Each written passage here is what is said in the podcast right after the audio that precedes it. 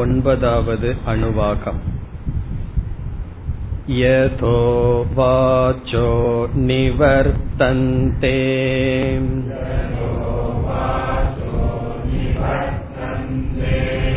अप्राप्य मनसा सह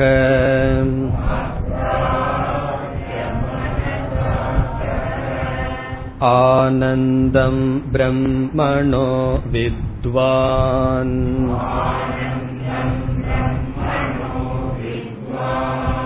न बिभेति कुतश्च नेति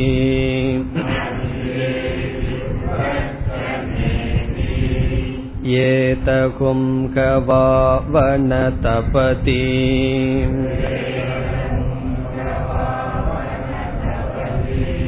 किमहगुं साधुना करवम्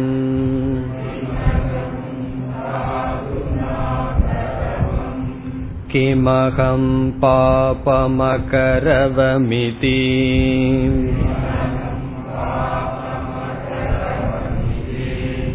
स य एवं विद्वानेते आत्मानग्स्पृणुते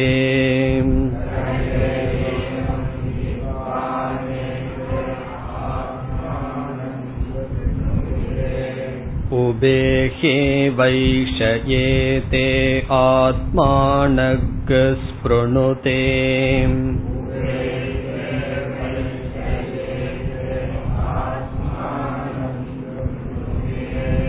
य एवं वेद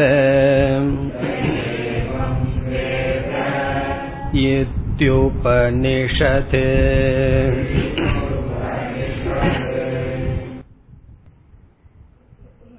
இந்த கடைசி அணுவாகத்தில் பிரம்மஸ்வரூபத்தை கூறி பலம் அல்லது மோக்ஷரூபம் கூறப்படுகின்றது. யதோ வாச்சோ நிவர்த்தந்தே.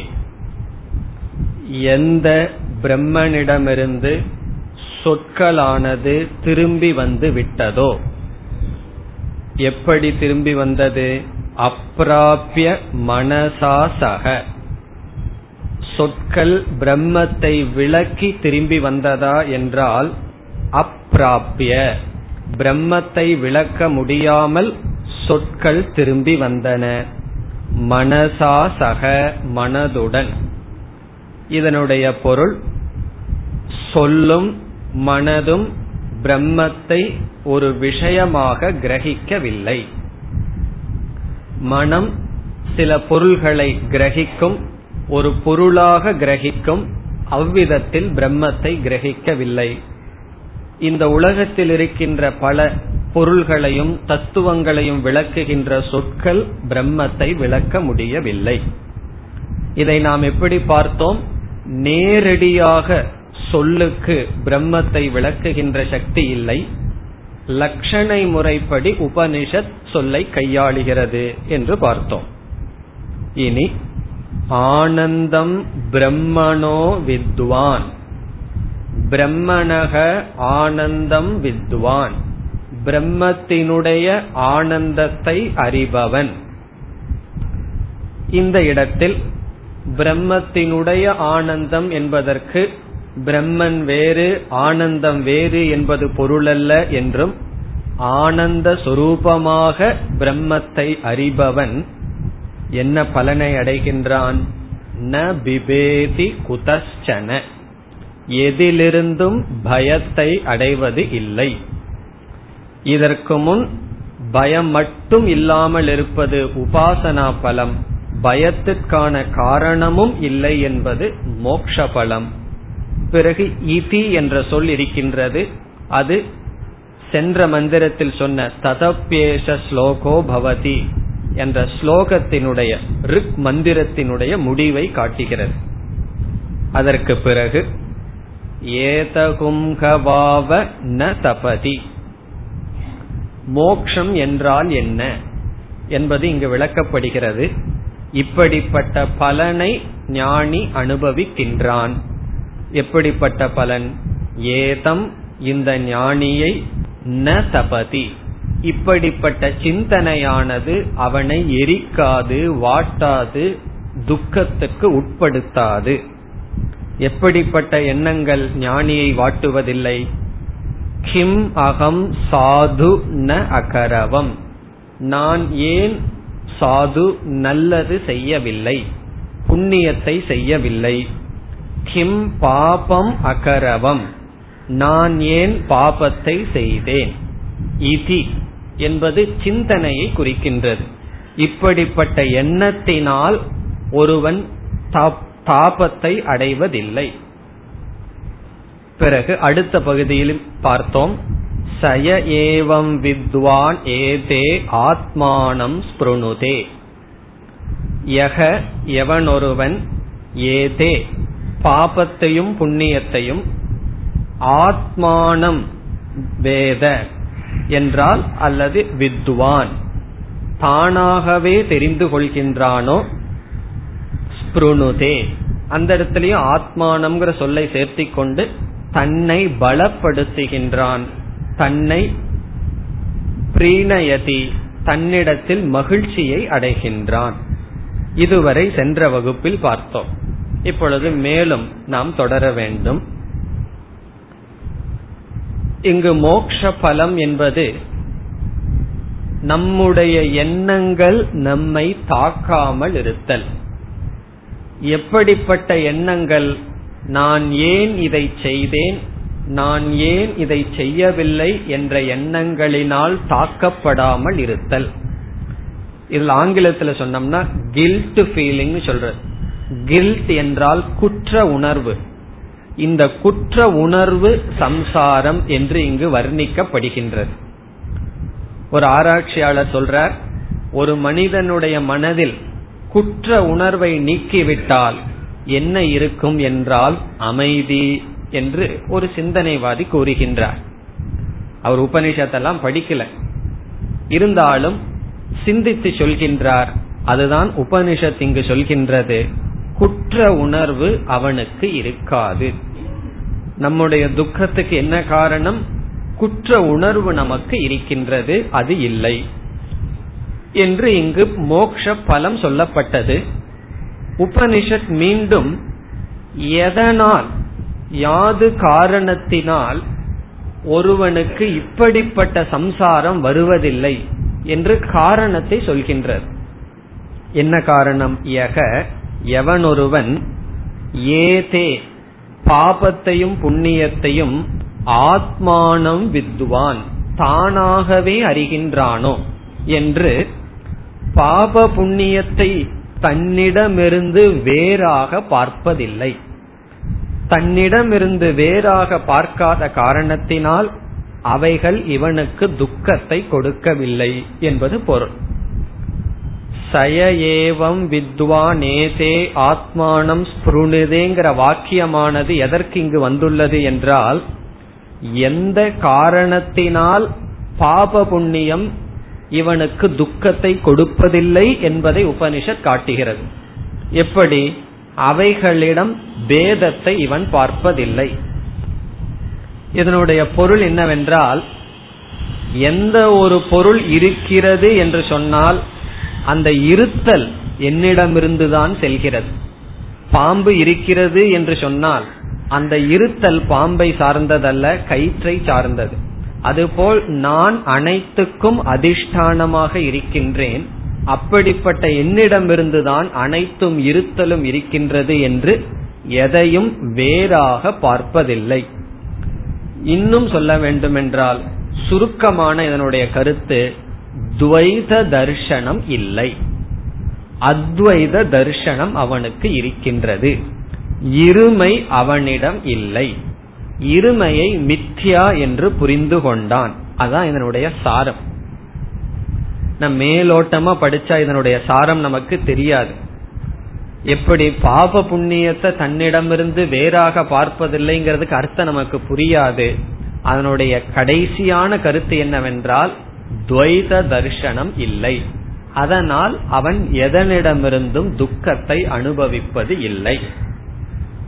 இவ்விதம் யக யாரொருவன் பாபத்தையும் புண்ணியத்தையும் தானாகவே பார்க்கின்றானோ சக ஆத்மானம் ஸ்பிருணுதே.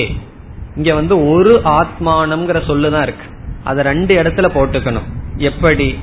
பாபத்தையும் புண்ணியத்தையும் தானாக பார்ப்பவன் தன்னை ஸ்பிருணுதே. தன்னை ஸ்பிருணுதேங்கிறதுக்கு ரெண்டு பொருள் பார்த்தோம். அதனுடைய விளக்கத்தை இப்பொழுது பார்க்கலாம். முதல் பொருள் பிரீணயதி தன்னை அவன் நேசிக்கின்றான். இதுவும் மோக்ஷ பலன்.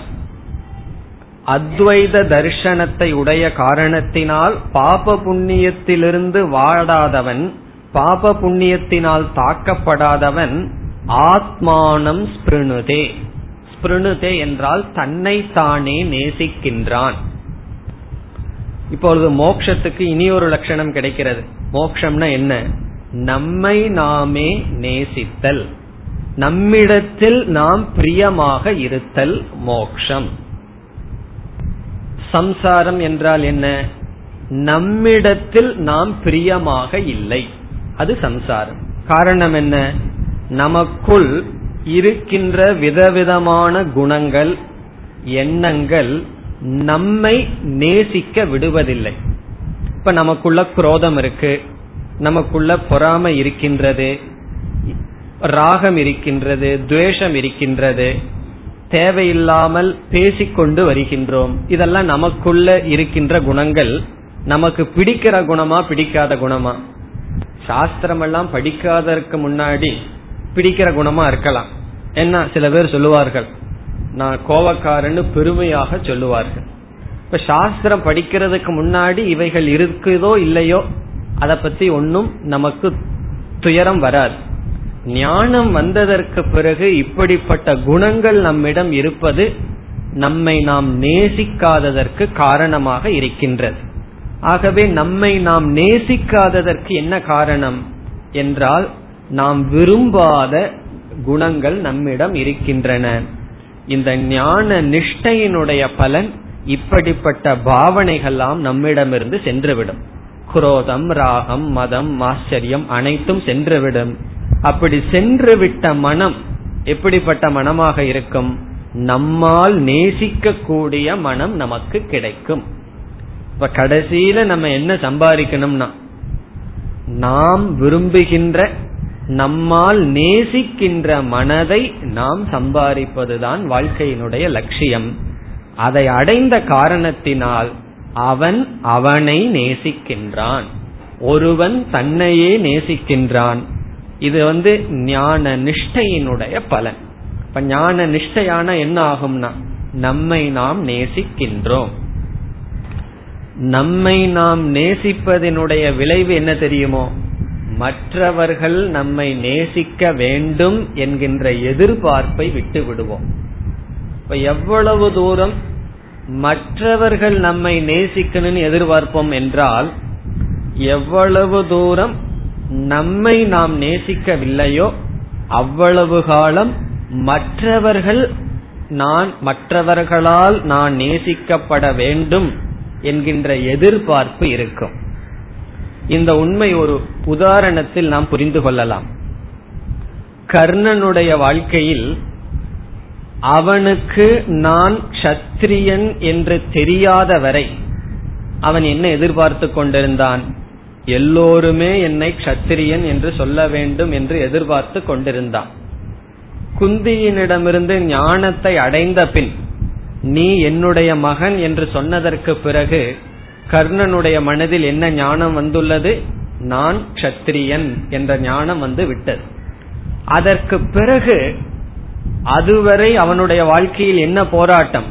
என்னை க்ஷத்திரியன் என்று எல்லோரும் சொல்ல வேண்டும் என்று சொல்லி இருந்த கர்ணன் தான் க்ஷத்திரியன் என்று தெரிந்ததற்கு பிறகு குந்தியிடம் கேட்கின்றான் இந்த விஷயத்தை யாரிடமும் சொல்லாதே. அவனுடைய வாழ்க்கை பூரா எதற்காக போராடி வந்தான்? எனக்கு க்ஷத்திரிய குணம் இருக்கிறது. என்னை எல்லோரும் க்ஷத்திரியன் என்று அங்கீகரிக்கப்பட வேண்டும் என்ற கர்ணன் தான் க்ஷத்திரியன் என்று தெரிந்ததற்கு பிறகு இந்த உலகமே என்னை அங்கீகரிக்கப்பட வேண்டாம். காரணம் அவனை அவன் அங்கீகரித்து விட்டான். அதனுடைய விளைவு என்ன? மற்றவர்கள் அங்கீகரிக்கிறார்களா இல்லையா என்ற எண்ணம் சென்றுவிடும். இப்ப மேலோட்டமா கர்ணனுடைய வாழ்க்கையை பார்த்தா அவனுக்கு சம்சாரம் என்ன? மற்றவர்கள் கத்திரியன் என்று சொல்லாதது அவனுடைய சம்சாரத்துக்கு காரணம். தத்துவ ரீதியாக பார்த்தால் அவனுடைய சம்சாரத்திற்கு காரணம் அவன் அவனை கத்திரியன் என்று ஏற்றுக்கொள்ளாது. அவனை என்றைக்கு ஏற்றுக்கொள்கின்றானோ அன்றைக்கு எதிர்பார்ப்பு சென்று விடுகிறது. இதேதான். எதுவரை என்னையே நான் நேசிக்கவில்லையோ அதுவரை மற்றவர்களால் நான் நேசிக்கப்பட வேண்டும் என்ற சம்சாரம் நமக்கு இருக்கும் எதுவரை என்னிடமே நான் அன்பு செலுத்தவில்லையோ அதுவரை மற்றவர்களுடைய அன்புக்கு பாத்திரமாக வேண்டும் என்கின்ற சம்சாரம் இருக்கும். மோக்ஷம் என்பது என்ன? என்னை நான் நேசித்தல். நம்மை நாம் நேசித்தல். பிரீணயதி அது ஸ்பிருணுதே. அது முதல் பொருள். இரண்டாவது பொருள் சங்கரர் கொடுப்பது பலயதி ஒருவன் தன்னை பலப்படுத்துகின்றான். இதனுடைய பொருள் இந்த ஞானத்துக்கு பிறகு அவன் முழுமையான சக்தியை அடைகின்றான். என்ன சக்தி அவன் அடையணும்? என்ன சக்தியை அவன் அடைய வேண்டும் என்றால் ஞானத்திற்கும் வாழ்க்கைக்கும் முழுமையை அடைகின்றான். இப்போ சாஸ்திரம் படிக்கிறதுக்கு முன்னாடி ஞானமும் கிடையாது. சாஸ்திரம் படித்தவுடன் ஞானம் இருக்கின்றது. அந்த ஞானப்படி வாழ சக்தி இல்லை. அந்த ஞானத்தில் நிற்க முடியவில்லை. தெரிகின்றது ஆனால் பழக்க தோஷத்தில் அல்லது ஏதோ ஒரு காரணத்தில் அந்த ஞானப்படி இருக்க முடியவில்லை. முன்ன வந்து ஞானமே இல்லை. அதனால தவறு. ஞானம் இருந்தும் விபரீத பாவனையினால் அந்த ஞானத்தில் நிற்க சக்தி இல்லை. அது அர்ஜுனன் கூறுகின்றான் ஆறாவது அத்தியாயத்தில் கீதையில் பகவான் அத்வைத ஞானத்தை சொன்னவுடன் சர்வாத்ம பாவம் எல்லாத்தையும் ஆத்மானு பார்க்கணும்னு சொன்னவுடன் சஞ்சலம் ஹி மன கிருஷ்ண சஞ்சலமான என்னுடைய மனதில் நீங்கள் சொன்ன அறிவில் நிற்க எனக்கு சக்தி இல்லை என்று கூறுகின்றான். இப்ப அறிவு வேறு அறிவுப்படி அந்த அறிவில் நின்று வாழ்வது வேறு. அதற்கு ஒரு சக்தி தேவை. இங்கு சங்கரர் பதில் சொல்கின்றார் அந்த சக்தியை அடைகின்றான் பலவான் ஆகின்றான். நாயமாத்மா பலகீனேன லப்யக. ஒரு உபனிஷத்துல வந்திருக்கு. எந்த உபனிஷத்துல வந்திருக்கு? முண்டகோ உபனிஷத்தில் படித்துள்ளோம் பலஹீனனால் ஆத்மாவை அடைய முடியாது. இங்கு பலம்னா மனோபலம். அந்த பலத்தை இவன் அத்வைதத்தினுடைய திருஷ்டியினால் அடைகின்றான். ஞான நிஷ்டை என்பது ஞானமும் வாழ்க்கையும் ஒன்றாக செல்வது. அந்த பலத்தை அடைகின்றான். இப்ப சாஸ்திர சிரவண மனநத்தில எல்லாம் ஞானத்தை அடையிறோம். நிதித்தியாசனத்துல என்ன அடையிறோம்னா ஞான பலம் அந்த ஞானத்தில் ஒரு பலத்தை அடைகின்றோம். அது இங்கு பலனாக சொல்லப்படுகின்ற ஆத்மாவன் ஆத்மாவை தன்னை இவைகளிலிருந்து வேறாக பார்க்க வேறாக பார்க்காதவன் பலத்தை அடைகின்றான் தன்னை நேசிக்கின்றான். இனி அடுத்த வரியில் இதே கருத்து சொல்லப்படுகிறது. உபே ஹி ஏவ ஏஷக உபே என்றால் பாப புண்ணியம். சாது பாபம். இங்கு சொன்னப்பட்ட சாது அல்லது பாபம். இந்த இரண்டையும் ஏஷக உபே ஏதே இந்த இரண்டையும் ஏஷக ஞானி. இந்த ஞானியானவன் ஆத்மானம் வேத. ஆத்மாவாகவே அறிந்து கொள்கின்றான். தன்னிடமிருந்து வேறாக பார்ப்பதில்லை. வேத அல்லது வித்வான். இதை அறிபவன் இப்படி அறிபவன். பிறகு மீண்டும் ஆத்மானம் ஸ்பிருணுதே. அதனால் தன்னை பலப்படுத்துகின்றான் அல்லது தன்னை அவன் நேசிக்கின்றான். அதே கருத்துதான். உபனிஷத் முடிவுரை செய்வதற்காக திரும்ப சொல்கின்றது. பலனை சொல்லி இந்த வள்ளியை முடிப்பதற்காக மீண்டும் உபனிஷத் சொல்கின்றது. சய ஏவம் வித்வானேதே ஆத்மானம் ஸ்பிருணுதே. அதே கருத்தை சொல்கின்றது உபே ஏதே. இந்த இரண்டையும் ஏஷக வித்வான் ஏஷக ஞானி இந்த ஞானி ஆத்மானம் ஸ்பிருணுதே. ஆத்மானம்ங்கிறத அறிவு அறிகின்றான்ங்கிற இடத்துலயும் சேர்த்து பிறகு ஆத்மானம் ஸ்பிருணுதே தன்னை பலப்படுத்துகின்றான் தன்னை நேசிக்கின்றான். இனி உபனிஷத் முடிக்கிறது. யக ஏவம் வேத. யார் இந்த பலனை அடைகிறார்கள்? யக யார் ஏவம்? இந்த விதத்தில் வேத அறிகிறார்களோ? இந்த ஏவம் வேதங்கிறத ரெண்டு இடத்துல சேர்த்தி கொள்ளலாம். ஏதே ஆத்மானம் ஸ்புருணுதேங்கிற இடத்துல ஏவம் வேதன்னு சேர்த்தலாம். அல்லது தனியாக வைத்துக்கொண்டு அந்த இடத்துல வேதங்கிற ஒரு வார்த்தையை சேர்த்தி கொண்டு இந்த ஏவம் வேத என்பது யார் இங்கு சொன்ன உபனிஷத்தில் விளக்கப்பட்ட படி பிரம்மத்தை அறிகிறார்களோ என்பது பொருள். யக யார் ஏவம் என்றால் இந்த உபனிஷத்தில் விளக்கப்பட்டபடி ஏவம்னா இங்கு விளக்கப்பட்டபடி நிர்குண பிரம்மத்தை ஆனந்த சுரூபமான பிரம்மத்தை வேத அறிகிறார்களோ. அவர்களுக்கு என்ன பலன்? மீண்டும் முன் வரைக்கு போகணும். ஆத்மானம் ஸ்பிருணுதே. அவர்கள் பலத்தை அடைகிறார்கள். அவர்கள் தன்னையே நேசிக்கிறார்கள். மோக்ஷங்கிறது என்ன? நம்ம ஏதோ ரொம்ப கற்பனை பண்ணி வச்சிருப்போம். மோக்ஷம்னா என்னென்னமோன்னு சொல்லி. ரொம்ப கற்பனை எல்லாம் ஒன்றும் கிடையாது. நம்ம மனச நம்ம பார்க்கிறோம். அல்லது நம்மை நாம் பார்க்கின்றோம். நம்மிடத்தில் ஒரு குறையும் இல்லை. இப்ப இந்த இடத்துல சில சந்தேகங்கள் வரலாம். அந்த கரணத்துல ஒரு குறையுமே இல்லைன்னு சொன்னா அது நிஜமாலுமே நடக்குமா?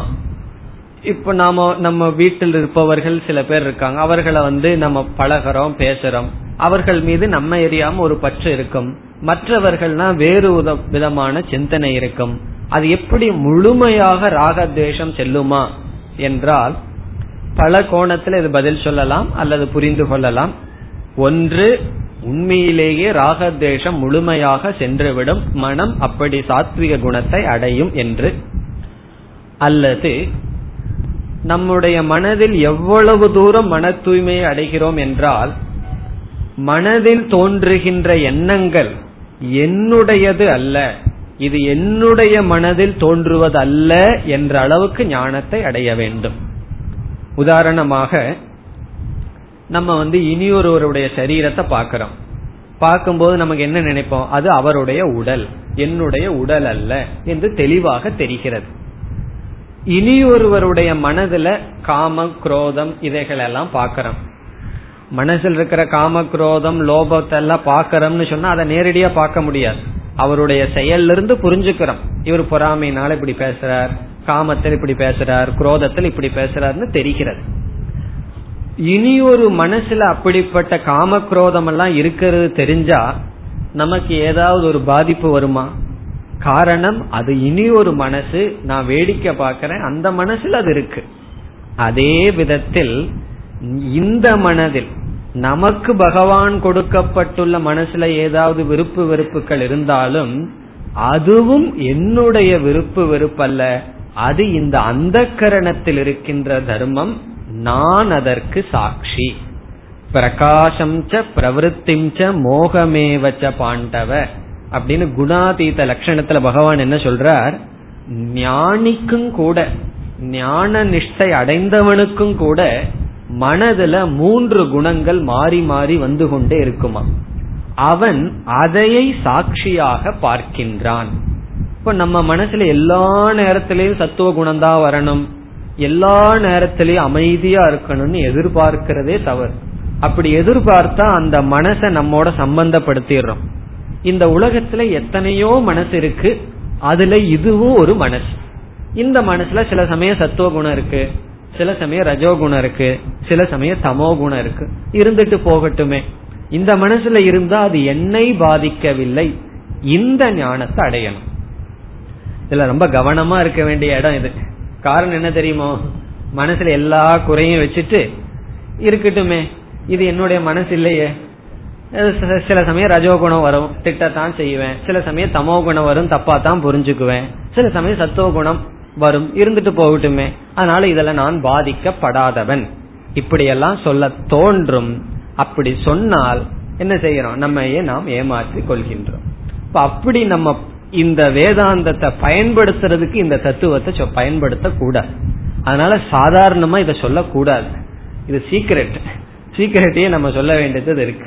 உண்மையிலேயே இந்த கருத்தை எப்படி புரிந்து கொள்ள வேண்டும் என்றால் ஞான நிஷ்டை அடைந்ததற்கு பிறகும் கூட பிராரப்த கர்மத்தினால் மனதில் வர சில சஞ்சலங்களை நாம் சாட்சியாக பார்க்கின்ற பாவனை வந்ததற்கு பிறகு இதை நாம் அனுமதிக்கலாம். அப்படி இருக்கலாம்.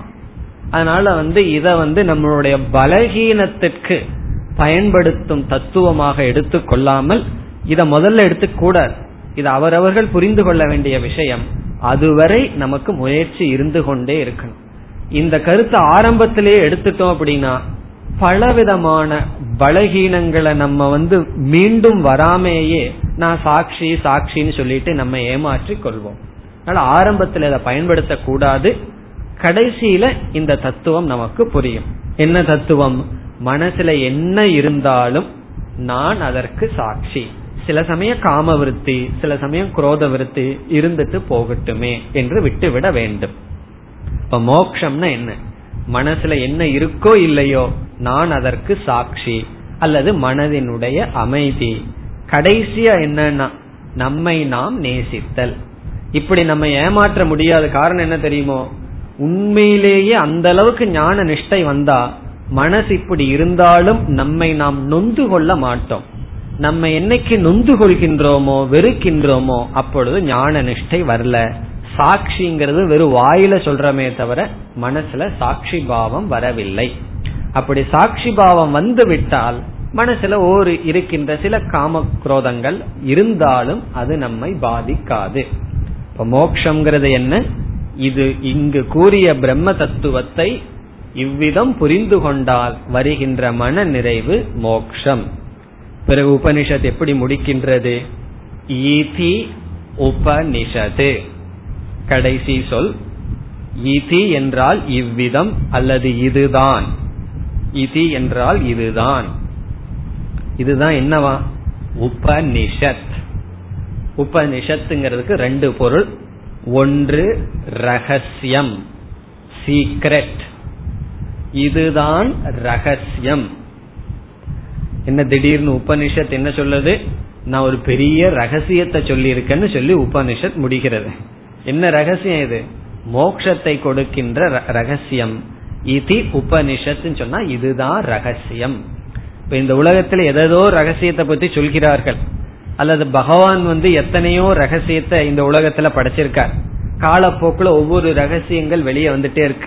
அது ஒரு பெரிய கண்டுபிடிப்புன்னு சொல்லிட்டு இருக்கிறோம் அல்லவா?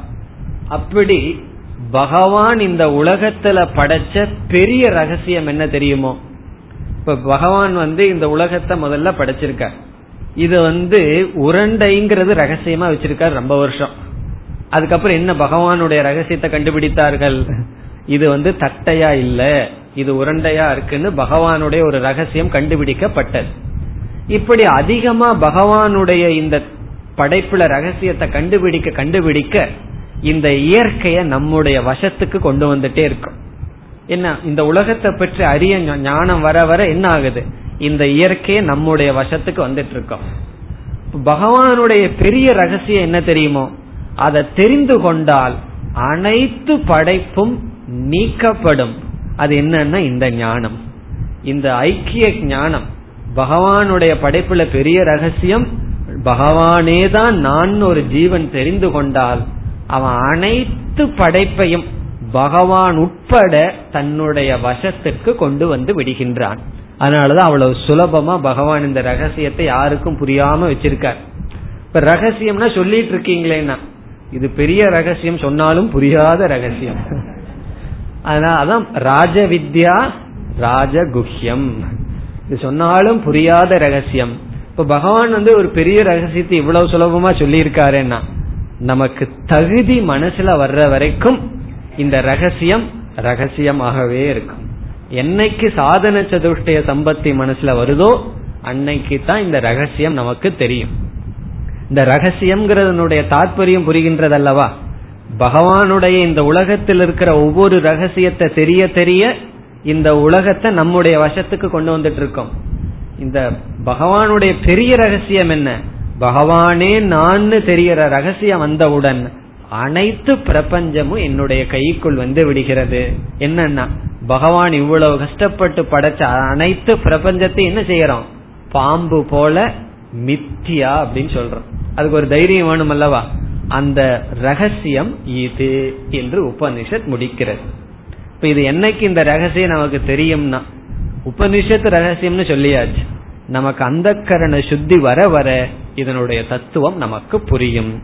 இப்ப இது உபனிஷத். இதுதான் பரம ரகசியம். இதுதான் பரம ரகசியம் இதுதான் பரம ரகசியம் எதுனா? ஜீவ பிரம் ரகசியம். இனி இனி ஒரு பொருள். உப என்ற சொல்லுக்கு பிரம்மஸ்வரூபம் என்று பொருள். உபன பிரம்மஸ்வரூபம். பிரத்யக்துவேன. பிரம்மஸ்வரூபமானது பிரத்யகாத்மாவாக ஒருவனுடைய சொரூபமாக. நிஷத் என்றால் இருக்கின்றது. நிஷன்னம் ஸ்திதம். இப்போ உபங்கிறதுக்கு என்ன அர்த்தம்னா பிரம்மஸ்வரூபம் ஆத்மாவாக என்பது பொருள். இப்போ உபங்கிறது உப இஸ் ஈக்குவல் டு பிரம்மஸ்வரூபம் ஆத்மாவாக. நிஷத் என்றால் இருக்கின்றது. நிஷன்னம் ஸ்திதம். நிஷத் அல்லது நிஷம்னம் உட்கார்ந்துட்டு இருக்குன்னு அர்த்தம். இந்த இடத்துல இருக்குன்னு அர்த்தம். நிஷன்னம் என்றால் அமர்ந்து கொண்டு இருக்கின்றது. உப என்றால் பிரம்மஸ்வரூபம் ஆத்மாவாக நிஷன்னம் ஸ்திதம் இருக்கிறது. இப்ப இது உபனிஷத்துன்னு சொன்னா பிரம்மஸ்வரூபம் பிரத்யகாத்மாவாக இருத்தல் முடிவடைகிறது. பிரம்மஸ்வரூபம் பிரத்யகாத்மான நம்ம ஆத்மஸ்வரூபமாக இருத்தல் என்ற உபதேசம் இது இவ்விதம் முடிவடைகிறது என்பது பொருள்.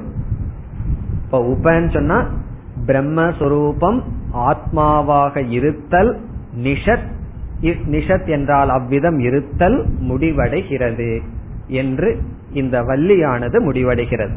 இப்ப இதி உபனிஷத் என்றால் இவ்விதம் பிரம்மஸ்வரு இவ்விதம் இப்படிப்பட்ட ரகசியம் அல்லது பிரம்மஸ்வரூபம் ஆத்மாவாக இருத்தல் என்ற உபதேசம் இத்துடன் முடிவடைகிறது என்பதுடன் இரண்டாவது வள்ளி முடிவடைகிறது.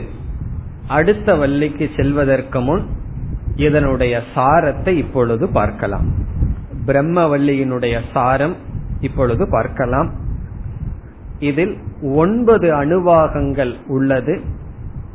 ஒன்பது அணுவாகத்தில் உள்ள கருத்தை நாம் ஆறு தலைப்பின் கீழ் பிரிக்கலாம். முழு பிரம்மவல்லிய சிக்ஸ் ஹெட்டிங் ஆறு தலைப்புல பிரிக்கிறோம். இந்த ஆறு தலைப்பு உங்க மனசுல இருந்ததுன்னு சொன்னா என்ன மனசுல இருக்கும்? முழு பிரம்மவல்லி இருக்குன்னு அர்த்தம். ஒன்பது அணுவாகத்தை நாம் ஒவ்வொரு அணுவாகமாக செல்லாமல் ஆறு தலைப்பின் கீழ் பிரிக்கலாம். முதல் தலைப்பு சூத்திர வாக்கியம். முதல் அணுவாகத்தில் இருப்பது சூத்திர வாக்கியம். ஞாபகம் இருக்கோ? என்ன சூத்திர வாக்கியம் இதெல்லாம் நான் வந்து கிறிஸ் கேக்குற மாதிரி தான் கேட்கணும். சூத்திர வாக்கியம் என்ன?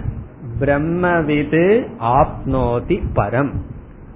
இந்த வாக்கியமே நாம் ஒரு பெரிய தலைப்பாக எடுத்துக் கொள்கின்றோம். அதனால பிரம்மவல்லி முடிச்சதுக்கு அப்புறம் பிரம்மவல்லியில முக்கியமான வார்த்தை என்ன? அல்லது பிரம்மவல்லி எப்படி துவங்கும்னு சொன்னா சகனாவதுன்னு சொல்லிட்டு இருக்க கூடாது. பிரம்மவிது ஆப்னோதி பரம். இந்த வாக்கியம் நம்ம மனசுல இருக்கணும். பல முறை இதை சொல்லும் போது சொல்லி சொல்லி மனசுல இருக்கும். கணவள் எந்திரிச்சு கேட்டாலும் பிரம்மவெளி எப்படி துவங்குதுன்னு சொன்னா என்ன சொல்லணும்? பிரம்மவித் ஆப்னோதி பரம்னு சொல்லணும். இது சூத்திர வாக்கியம். இந்த ஒரு வாக்கியத்தை தான் நம்ம இவ்வளவு காலம் பார்த்தோம். இந்த வாக்கியத்தை ஆரம்பிச்சு இதி உபனிஷத்துங்கிற வரைக்கும் இந்த ஒரே சூத்திர வாக்கியம்தான். இந்த சூத்திர வாக்கியத்துக்குள்ளதான் என்ன இருக்கு? அடுத்த தலைப்பு விருத்தி வாக்கியம். இரண்டாவது தலைப்பு விருத்தி வாக்கியம். விருத்தி வாக்கியம்னா சூத்திர வாக்கியத்தை சுருக்கமாக விளக்குகின்ற வாக்கியம் அர்த்தம். விருத்தினா பிரீஃப் கமெண்டரி விருத்திங்கிறதுக்கு பல அர்த்தம் இருக்கு. ஒரு அர்த்தம் வந்து சுருக்கமாக விளக்குதல். அதற்கு பெயர் விருத்தி. அப்படி என்ன விருத்தி வாக்கியம் வந்தது? சத்தியம் ஞானம் அனந்தம் பிரம்ம யோவேத நிகிதம் குகாயாம் பரமே வியோமன் சோஷ்ணுதே சர்வான் காமான் சக பிரம்மணா விபஸ்சிதா. அதுவரை விருத்தி வாக்கியம். இந்த விருத்தி வாக்கியம் என்ன செய்தது? சூத்திர வாக்கியத்தை விளக்கியது. சூத்திர வாக்கியத்தில் மூன்று கருத்து இருந்தது. ஒன்று விஷயக பிரம்ம பொருள். இங்கு நாம் விசாரம் செய்கின்ற பொருள் பிரம்ம. இரண்டாவது சாதனம் அந்த பிரம்மத்தை அறிதல். பிரம்ம விது வித் என்றால் அறிதல். மூன்றாவது பலம் பரம் ஆப்னோதி பரத்தை அடைகின்றான் என்கின்ற பலம். இப்ப இந்த சூத்திர வாக்கியத்துல மூன்று கருத்து. ஒன்று இந்த பிரம்மவல்லியில் விசாரம் செய்யப்படுகின்ற பொருள் பிரம்ம விஷயம்.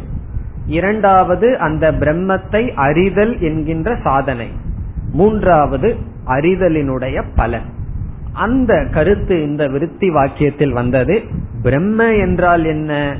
சத்தியம் ஞானம் அனந்தம் பிரம்ம. எது சத்தியம் ஞானம் அனந்தமா இருக்கோ அது பிரம்மன்.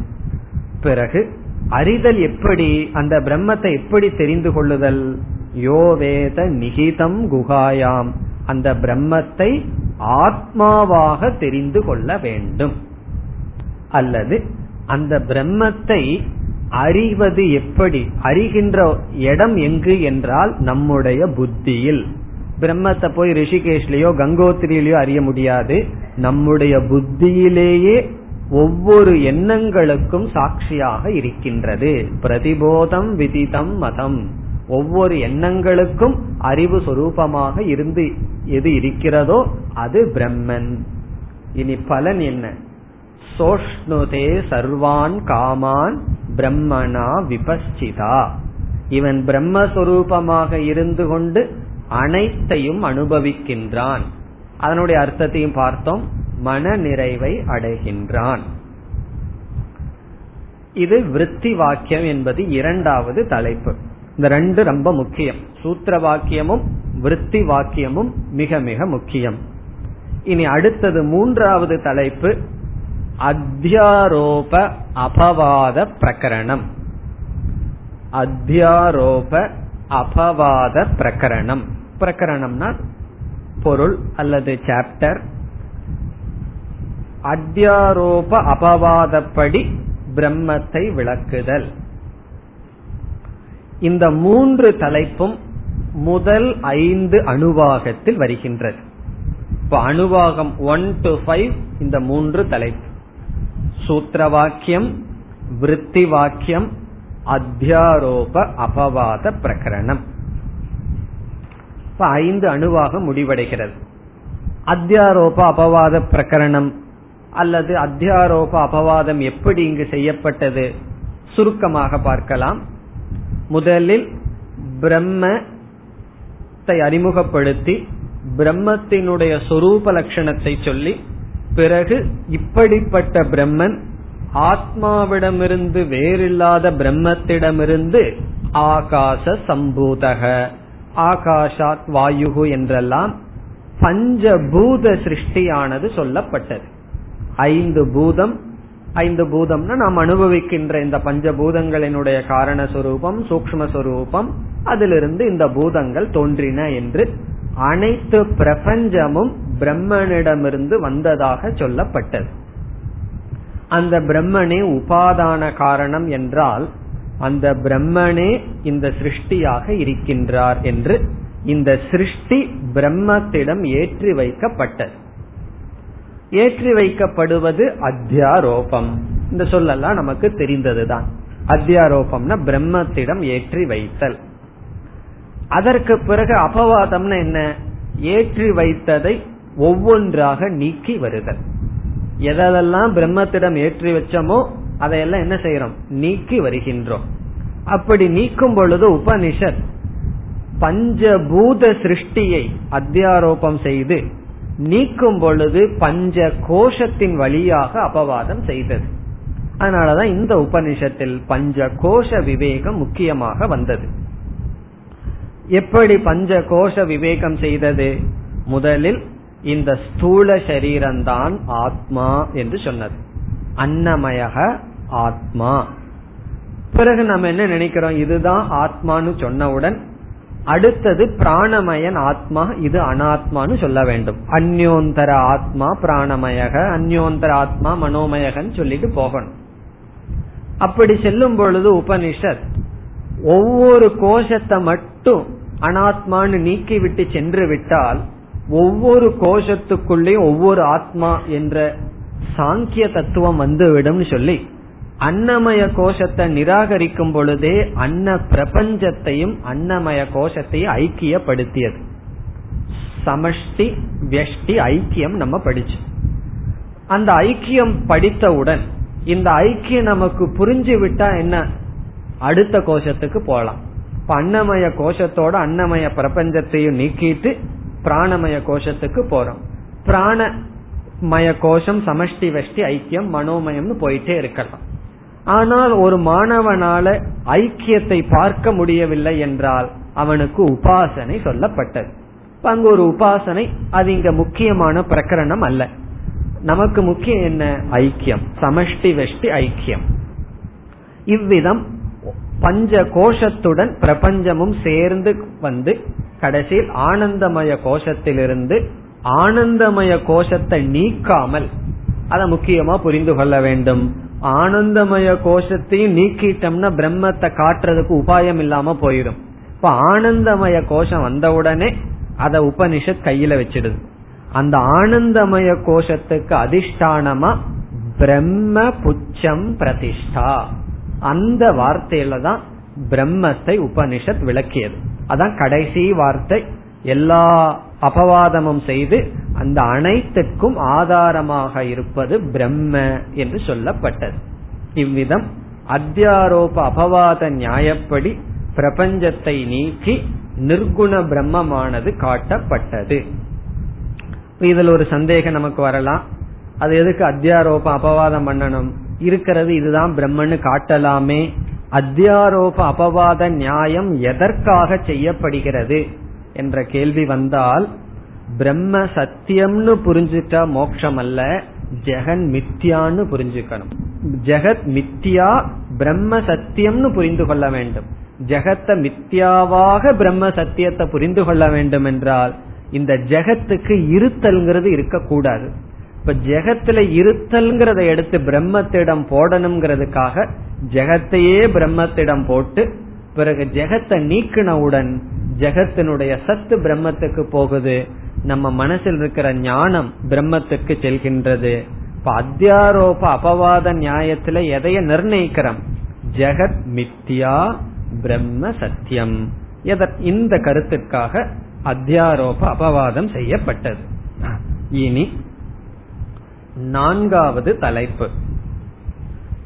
பிரம்மன் இருக்கின்றது என்ற விஷயத்தில் ஏழு காரணங்கள். சப்தஹேதவக பிரம்ம அஸ்தித்துவே. சப்தஹேதவகன என்ன? சப்தன ஏழு. ஹேதவகன காரணங்கள். ஏழு காரணங்கள். பிரம்ம அஸ்தித்துவே. பிரம்மன் இருக்கின்றது என்ற விஷயத்தில். பிரம்மன் இருக்கின்றது என்ற விஷயத்தில் ஏழு காரணங்கள் பேசப்பட்டது அடுத்த தலைப்பு. இப்ப மூன்று தலைப்பு என்ன? சூத்திர வாக்கியம் விற்பி வாக்கியம் அத்தியாரோப அபவாதம். நான்காவது தலைப்பு ஏழு காரணங்கள். இந்த தலைப்பு ஆறு ஏழு அணுவாகத்தில் வருகின்றது. முதல் அஞ்சு அணுவாக முதல் மூன்று தலைப்பு. ஆறாவது ஏழாவது ரெண்டு அணுவாகவும் சேர்ந்து ஏழு காரணங்கள் பிரம்ம இருக்கின்றது என்ற விஷயத்தை. அந்த ஏழு காரணம் எல்லாம் நம்ம பார்த்ததுதான். அதற்கு நம்ம செல்ல வேண்டிய அவசியம் இல்லை அதற்கு முன் அதாதோனு பிரஷ்னா என்று ஒரு கேள்வி ஆரம்பிக்கப்பட்டது.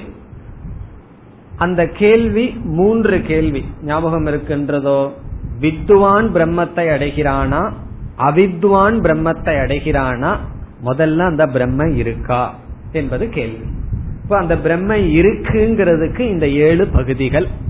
இந்த ஏழு பகுதிகளில் பிரம்ம இருக்குன்னு சொல்லி முடிச்சதற்கு பிறகு வித்வான் அடையறானா இல்லையாங்கிற கேள்விக்கு உபனிஷத் முக்கியத்துவமே கொடுக்காம எட்டாவது அணுவாகத்தின் கடைசியில் அன்னமயம் ஆத்மானம் உபசங்கிராமதிங்கிற பகுதியில வித்வான் பிரம்மத்தை அடைகிறான். அவித்வான் அடைவதில்லை. காரணம் என்ன? வித்வான் இந்த ஞானத்தில் அடையிறான். அவித்வான் அஜானத்தில் இழந்துள்ளான் என்று சொல்லப்பட்டது. ஸ்டூடெண்ட் வந்து ரொம்ப சீரியஸா கேள்வியை கேட்டான். உபனிஷத்து வந்து அந்த கேள்விக்கு முக்கியத்துவமே கொடுக்கவில்லை. காரணம் என்ன? மீண்டும் பிரம்ம தத்துவத்தை சொன்னவுடன் அவனே புரிந்து கொள்கின்றான். இந்த கேள்வியில அர்த்தம் இல்லை அப்போ ஒரு பதில் என்னன்னா நான் கேக்குற கேள்விக்கு பேஸ் இல்லைன்னு புரிஞ்சு கொள்றதுதான் சரியான பதில். ஆனா அதனால உபனிஷத் அதற்கு நேரடியாக பதில் சொல்லவில்லை. ஆனா எதற்கு பதில் சொல்லியது? பிரம்மன் இருக்கின்றது. இந்தந்த காரணத்துல பார்க்கும் பொழுது பிரம்மத்தை ஏற்றுக்கொள்ளத்தான் வேண்டும் என்று நாம் பார்த்தோம். இனி ஏழு காரணம் எல்லாம் நாம் பார்க்க போவதில்லை பார்த்து முடித்து விட்டோம். இப்பெல்லாம் மனசுல இல்லையேனா அது புஸ்தகத்தில் இருக்கும் நோட்ஸ்ல இருக்கும். பார்த்தா புரிஞ்சுக்கலாம். இனி அடுத்த தலைப்பு. ஐந்தாவது தலைப்பு ஆனந்த மீமாம்சா. ஆனந்த மீமாம்சான என்னன்னு கேட்டக்கூடாது நம்ம செஞ்சதுதான். ஆனந்த மீமாம்சா ஏழ் ஐந்தாவது தலைப்பு எட்டாவது அணுவாகம் ஆனந்த மீமாம்சான்னு சொன்ன உடனே உங்களுக்கு என்ன ஞாபகம் வரணும்? மூணு கருத்து ஞாபகம் வரணும். ஞாபகம் வருதோ? இந்த ஆனந்த மீமாம்சா எதற்காக செய்யப்படுகிறது? ஆனந்த மீமாம்சா செஞ்சமான்னு கேட்டுறாதீங்க. செஞ்சா மீமாம்சா செஞ்சவருக்கு துக்கம் வந்துடும் ஆனந்த மீமாம்சா விசாரம் செய்தோம். எதற்காக? மூன்று கருத்துன்னு பார்த்தோம். முதல் கருத்து அந்த மூன்றை மட்டும் ஞாபகப்படுத்திக் கொள்ளலாம். முதல் கருத்து ஆனந்த சொரூபம் ஆத்மா என்று நிலைநாட்டுவதற்காக. ஆத்மாவினுடைய சொரூபம் ஆனந்தம் என்று நிலைநாட்டுவதற்காக முதல் இந்த ஆனந்த மீமாம்சா செய்யப்பட்டது. எதற்கு ஆத்மாவினுடைய சொரூபம் ஆனந்தம்னு நிலைநாட்டணும் என்றால் இப்ப யாராவது இடம் போய் நான் மனுஷன்னு நிலைநாட்டணும்னு ஏதாவது முயற்சி பண்ணிட்டு இருப்போமா? காரணம் நம்ம யாரும் மிருகமாவோ நாயாவோ பேயாவோ பாக்கறது இல்லை அப்படி பார்த்தா அவங்க கிட்ட போய் சொல்லணும். நான் மனுஷன்னு சொல்லணும். ஆனா நான் நல்லவன்னு நிலைநாட்ட வேண்டியது இருக்கு. அப்பப்ப அந்த மாதிரி நம்ம இல்லாத காரணத்தினால். இப்ப ஆத்மா ஆனந்த சுரூபம் எதற்கு நிலைநாட்டணும் என்றால் நம்முடைய அனுபவத்தில் ஆனந்தம் வெளியே இருந்து வருகிறது என்று தோன்றுகிறது. இந்த குற்றம் இந்த மோகம் நமக்கு இருப்பதனால் ஆனந்தம் வெளியிருந்து வரவில்லை. அது ஆத்மாவினுடைய சொரூபம் என்று நாம் நிலைநாட்ட வேண்டும். அதற்கு இந்த மீமாம்சா பயன்படுத்தப்பட்டது. ஆனந்தம் என்பது பொருளிலிருந்து வரவில்லை. நம்மிடமிருந்துதான் வருகின்றது. அதெல்லாம் விளக்கமாக பார்த்தோம். இரண்டாவது தான் முக்கியமா இந்த இடத்துல உபனிஷத் ஆனந்த மீமாம்சா மூலம் நமக்கு சொல்ல வருகின்ற கருத்து வைராகியத்தினுடைய பெருமை. அதுதான் நம்ம நல்லா ஞாபகம் வச்சு கொள்ள வேண்டும். இந்த தைத்திரியத்துல வந்து ஆனந்த மீமாம்சா எதற்கு உபனிஷத் செய்ததுன்னு சொன்னா வைராகியத்தினுடைய பெருமையை காட்டுவதற்காக. எப்படி வைராகியத்தினுடைய பெருமையை உபனிஷத் காட்டியது என்றால் நமக்கு ஆனந்தம் வருகின்றது சுகத்தை அனுபவிக்கின்றோம் என்றால் அந்த சுகத்துக்கு காரணம் மனதினுடைய அமைதி. மனதில் அமைதி அதிகரிக்க அதிகரிக்க ஆத்மாவினுடைய ஆனந்தம் தெளிவாக பிரதிபிம்பிக்கின்றது வெளிப்படுகிறது. இப்ப ஆத்மா ஆனந்த சுரூபம் அந்த ஆனந்தம் எவ்வளவு தூரம் வெளிப்படும் எவ்வளவு தூரம் மனசுல அமைதி வருகின்றது. இந்த அமைதி எப்படி வரும் என்றால் மனதில் எந்த அளவுக்கு காமம் நீங்குகிறதோ அந்த அளவுக்கு அமைதி. இப்ப காமம் நீங்க நீங்க மனதில் அமைதி. மனதில் அமைதி அதிகரிக்க அதிகரிக்க ஆனந்தம் அதிகரிக்கிறது. இந்த காமம் இரண்டு விதத்தில் நீக்கப்படும்னு பார்த்தோம். ஒன்று பொருளை அனுபவிப்பதனால். அந்த பொருளை அடைஞ்சிட்டோம்னா அந்த பொருளை பற்றி ஆசை போயிருமே. இனி ஒன்று அந்த பொருளில் இருக்கின்ற தோஷத்தை பார்ப்பதனால் அந்த பொருளை வேண்டான்னு நீக்குவதனால். அதை அனுபவிக்காமையே அந்த தோஷ தரிசனத்தினால அந்த பொருள் மீது வைராகியம் இருப்பதனால். இப்ப எப்படியும் கடைசியில ஆனந்தத்துக்கு என்ன காரணம்னா மனசில் இருக்கிற ஆசை செல்வது. அப்ப நமக்கு என்ன சந்தேகம் வரும்? ஒருத்தன் பொருளை வாங்கி காமத்தை நீக்கிறான். ஒருத்தன் பொருளை வாங்காமையே காமத்தை நீக்கிறான். ரெண்டு பேருக்குள்ள வேறுபாடு என்ன? அதுதான் உபனிஷத் சொல்லியது. ஒருவன் ஒரு பொருளை அனுபவிக்கிறதுனால வர்ற ஒரு பங்கு சுகம். ஒருவன் அந்த பொருளை அனுபவிக்காததனால் அந்த பொருள் இருக்கிற வைராகியத்தினால் அவனுக்கு நூறு மடங்கு சுகம். இதுதான் இங்க உபனிஷத் சொல்ல வர கருத்து. ஒரு பொருள் மீது ஆசைப்பட்டு அனுபவிச்சோம்னா ஒரு சுகம் வருது. சாஸ்திரம் இல்லைன்னு சொல்லல. அது ஒரு பங்கு என்றால் அந்த பொருளில் வைராகியம் இருந்தால் நமக்கு நூறு பங்கு. இப்ப இந்த உலகத்துல எத்தனையோ சூக்மமான பொருள்கள் இருந்துட்டே இருக்கு. அப்படி அந்த பொருள்கள்ல வைராகியம் வர வர ஆனந்தம் அதிகரிக்கின்றது. மன பிரசாதம் அதிகரிக்கிறது ஆனந்தம் அதிகரிக்கிறது என்று முதலில் விஷயானந்தம் அந்த பொருளை அனுபவிக்கிறதுனால. இரண்டாவது வைராகிய ஆனந்தம். விஷயானந்தத்தையும் நம்ம ஒரு படியில தான் ஒத்துக்கிறோம். உண்மையில ஆத்மானந்தம் தான் எல்லா இடத்துலயும் இருக்கு. ஆரம்பத்தில் விஷயானந்தம்னு ஏற்றுக்கொள்கின்றோம். இரண்டாவது வைராகிய ஆனந்தம். அது என்னன்னா வைராகியத்தினால் ஆனந்தத்தை நாம் அதிகமாக அனுபவிக்கின்றோம். இதெல்லாம் தான் ரகசியம். ஏன் ரகசியம்னு சொல்றான்? வெளி உலகத்துல போய் உனக்கு வைராகியத்துல ஆனந்தம் அதிகம் வரைக்கும் சொன்னா ஒத்துக்குவார்களா?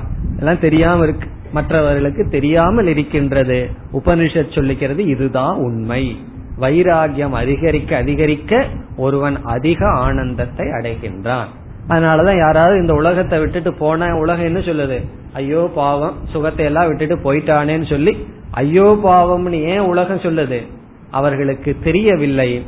வைராகியத்தில் அதிக சுகம் இருக்கிறது என்று. இனி இந்த வைராகியம் மன அமைதியை கொடுக்கின்றது மோக்ஷத்துக்கு தகுதியை கொடுக்கின்றது. அந்த பலமும் வைராகியத்துக்கு இருக்கிறது. இனி மூன்றாவது ஒரு ஆனந்தம் இருக்கின்றது அது ஆத்மானந்தம் அல்லது வித்யானந்தம். இப்ப மூன்று ஆனந்தம் விஷயானந்தக வைராகியானந்தக ஆத்மானந்தம். நம்ம எப்படி முன்னேறி போகணும்னா விஷயானந்தத்திலிருந்து வைராகியானந்தத்துக்கு போகணும். வைராகியானந்தத்திலிருந்து ஆத்மானந்தம். ஆத்மானந்தம்னா என்னன்னா நான் ஆனந்த சொரூபம் என்ற ஞானத்தினால் வருகின்ற மன நிறைவு.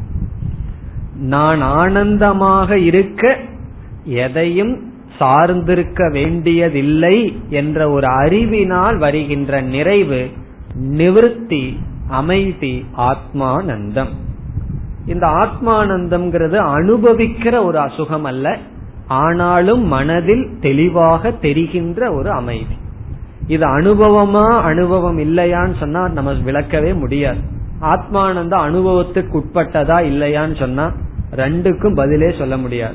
இது அனுபவம் இல்லை. காரணம் என்னன்னா ஆத்மாவை ஒரு பொருளா நம்ம அனுபவிக்கிறது இல்லை அதே சமயத்துல இந்த மன நிறைவை மனசு தெரிகின்றது பிரத்யமாக இருக்கிறது. ஆகவே இது அனுபவம்.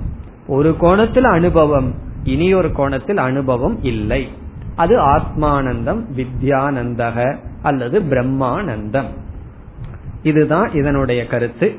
இனி கடைசியில் எட்டாவது அணுவாகத்தினுடைய கடைசியில் சயஸ்சாயம் புருஷே சயஸ்சா சாவாதித்யே ச ஏகங்கிற ஐக்கியம் வந்தது அதை நம்ம தனியான தலைப்பாக எடுத்துக்கொள்ளவில்லை காரணம் என்னன்னா ஏற்கனவே ஐக்கியத்தை உபனிஷத் சொன்னது.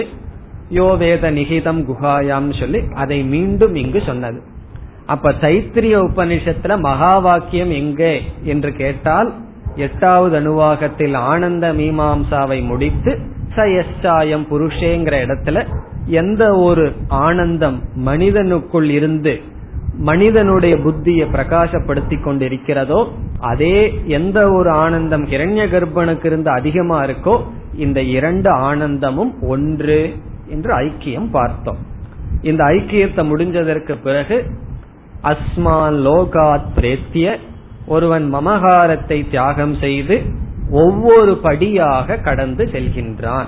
கடைசியில ஆனந்த ஆத்மாவாக இருக்கின்றான் என்பது ஞான பலம்.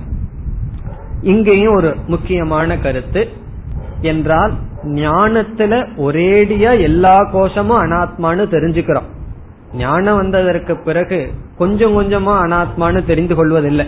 முதல்ல கொஞ்சம் தான் அனாத்மான்னு தெரிஞ்சுக்கிறோம். அதுக்கப்புறம் இனி ஒண்ணுங்கிறது கிடையாது. கயிறுனுடைய ஞானம் வந்தா பாம்பனுடைய தலை முதல்ல போகுதா வாழு முதல்ல போகுதா? முழு பாம்பு சேர்ந்து போய் விடுகிறது. அதே போல பஞ்ச கோஷத்துக்கு அதீத ஆத்மான்னு தெரிஞ்சா எல்லா கோஷமும் நீக்கப்படுகிறது. இது இருந்த போதிலும் விபரீத பாவனைகள் மெதுவாகத்தான் நீங்கும். அதனால உபனிஷத் அதை மனசுல வச்சுட்டு ஒவ்வொரு கோஷத்தை தாண்டி செல்கின்றான். தாண்டி செல்கின்றான்ங்கிறதுக்கு அர்த்தம் பார்த்தோம். ஒவ்வொரு கோஷத்தை மித்தியாவாக்குகின்றான் நீக்கி கடந்து செல்கின்றான் என்று சொல்லப்பட்டு பிறகு கடைசி ஆறாவது தலைப்பு பலஸ்ருதி பிரயோஜனம். இனி ஒரே ஒரு அணுவாகம் தான் இருக்கு. என்ன அணுவாகம்? ஒன்பதாவது அணுவாகம் கடைசி அணுவாகம். அது இன்றைய வகுப்பில் நாம் பார்த்தது எதோ வாச்சோ நிவர்த்தந்தேங்கிறதுல ஆரம்பித்து ந பிபேதி குதச்சனேதி ந பிபேதி கதாசனன்னு சொன்னா அது மேலோட்டமான பலம். குதச்சனன்னு சொன்னா மோக்ஷம். அபயம் என்பது மோக்ஷம். பிறகு நம்ம பாப புண்ணியம் நம்மால் நாம் பாப புண்ணியத்தினால் தாக்கப்படாமல் இருப்பது இனி ஒன்று அல்லது நம்மை நாம் நேசித்தல் எல்லாம் இன்றைய வகுப்பில் பார்த்த கருத்து. இவ்விதம் முதல் ஐந்து அணுவாகத்தில் மூன்று தலைப்புகள் பார்த்தோம். சூத்திர வாக்கியம் விருத்தி வாக்கியம் அத்தியாரோப அபவாதம். பிறகு நான்காவது தலைப்பு பிரம்ம இருக்கின்றது என்பதற்கு ஏழு காரணங்கள் அது ஆறு ஏழு அனுபாகம் ஐந்தாவது தலைப்பு ஆனந்த மீமாம்சா எட்டாவது அணுவாகம். ஆறாவது தலைப்பு பலம் மோக்ஷம் அல்லது பலஸ்ருதி அது ஒன்பதாவது அணுவாகம். இத்துடன் இந்த அணுவாகம் முடிவடைகிறது. அடுத்த வகுப்பில் அடுத்த பிருகுவல்லியை ஆரம்பிக்கலாம். ॐ पूर्णमधः पूर्णमिधम् पूर्णात् पूर्णमुदच्छते पूर्णस्य पूर्णमादाय पूर्णमेवावशिष्यते ॐ शान्ति शान्ति शान्तिः